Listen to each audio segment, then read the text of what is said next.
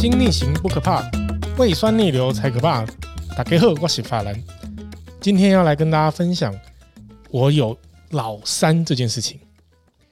前几天呢、上班的时候，我的车刚好停在东风街的那个停车格上面。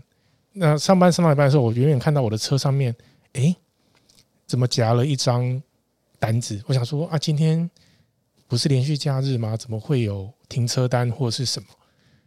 那我索性在休息的时候，我就走出去看了一下，结果那张单子呢，上面写了“你车下有猫在你引擎室里”。我说：“哇，天哪！这个时候怎么会有猫在我的那个车子底下呢？”那我就先放着它，就不管它，因为我出来我也没有听到猫叫声。那我就先回公司里面忙。但每次休息的时候，我就会出去稍微听了一下。但是真的，我站在东风街的。站在东风街上的时候，我就会听到隐约就听到猫叫声，那不是喵喵那种求救的那种猫叫声。到了晚上要下班的时候，我带我就跟几个同事一起出去，就是看了一下，说：“诶，车底下到底有没有猫啊？引擎室打开也没有，车尾门电动车尾门打开也没有。那我们都制造各种声响，看能不能让这只猫可以离开我的车子。结果检查完之后，诶，确认都没有，我就。开车上路要准备回家，那我回家的路上，我会先经过基隆路，然后再上环东大道，再下环东大道的时候，再上高速公路。这段路的时候，我在环东大道上面的时候，我已经听到一声猫叫声，喵！我说哇，这靠腰，这下剉赛，这真的有猫在我车上吗？还是说只是我幻听而已？但是我就不疑有他，我就把车速稍微先降慢了一些，继续往高速公路的方向走。在上高速公路之前的那个红绿灯，我听到了连续两声的猫叫声，喵喵。我想说，接下来真的剉赛了，会不会真的猫就在我的车子底下，或者是哪里？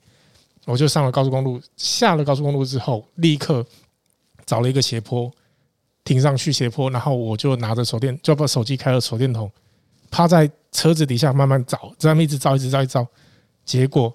真的让我照到了这只猫。那当下其实我也蛮紧张的，而且我也蛮害怕，因为第一我没有处理过这种事情，其实我觉得有点慌张。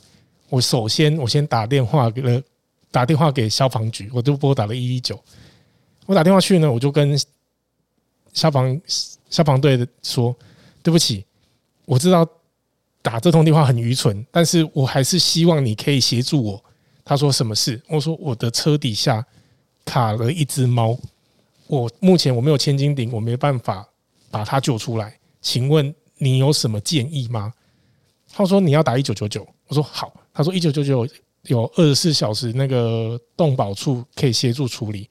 我就拨打电话进一九九九，一九九九帮我立案完之后，很快的动保处的救援队就来。那动保处的人来了之后呢，他就说。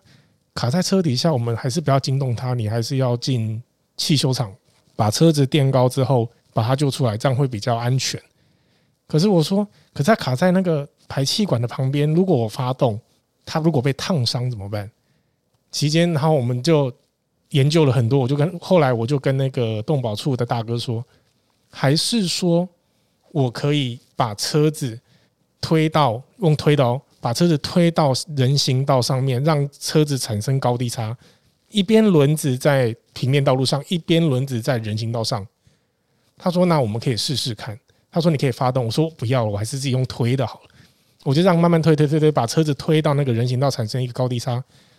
他正准备要趴下去那个车底捞那只小猫的时候，哦，这就要跟那个各位听众分享一下，真的术业有专攻。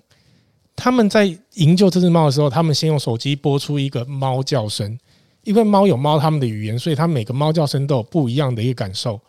所以他在要引要诱猫出来的时候，他播那个猫叫声一播，那个猫立刻就从我的那个汽车底盘排气管旁边就跳出来，就成功的诱捕到了这只幼猫。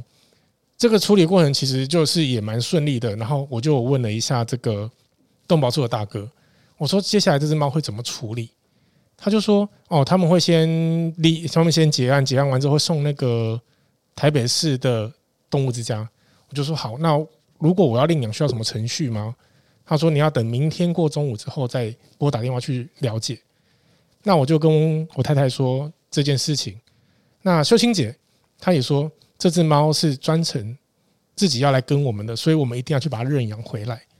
那隔天中午我就早上我就先打电话，我迫不及待我就打就先打了电话，动保处推动物之家，动物之家又推回动保处，因为我只有一九九九的立案编号，所以我并没有他们所谓的他们那个手手边的那个系统的。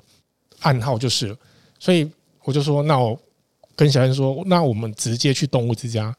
那我们去动物之家呢？他们点交完之后，也确定有查到这只猫已经入所了。那我们就直接说，我们要认养这只猫。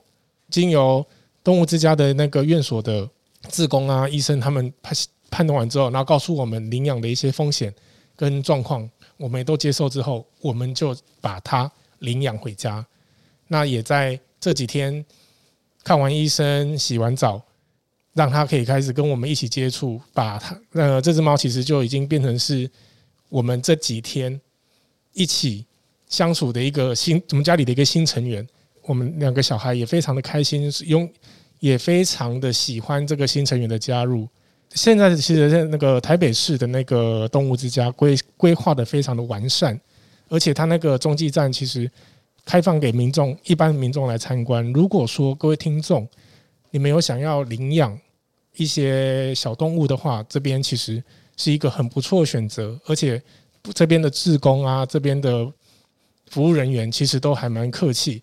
那当然有一些相关规定是比较严格的。这些问题的话，如果说各位听众有兴趣想要认养，那我自己个人是非常推荐到台北市动物之家这边去。询问，相信你们也可以得到一个非常好的一个体验跟答案，也可以认养到你自己所喜欢的一些动物。因为其实当天我们要认养这只幼猫回家的时候，我们还有看到好几只小奶犬，非常的可爱。那今天的分享就到这里，水星逆行不可怕，胃酸逆流才可怕。我是 f o r f l y 法兰，今天没有 Alan，我们下次见，拜拜。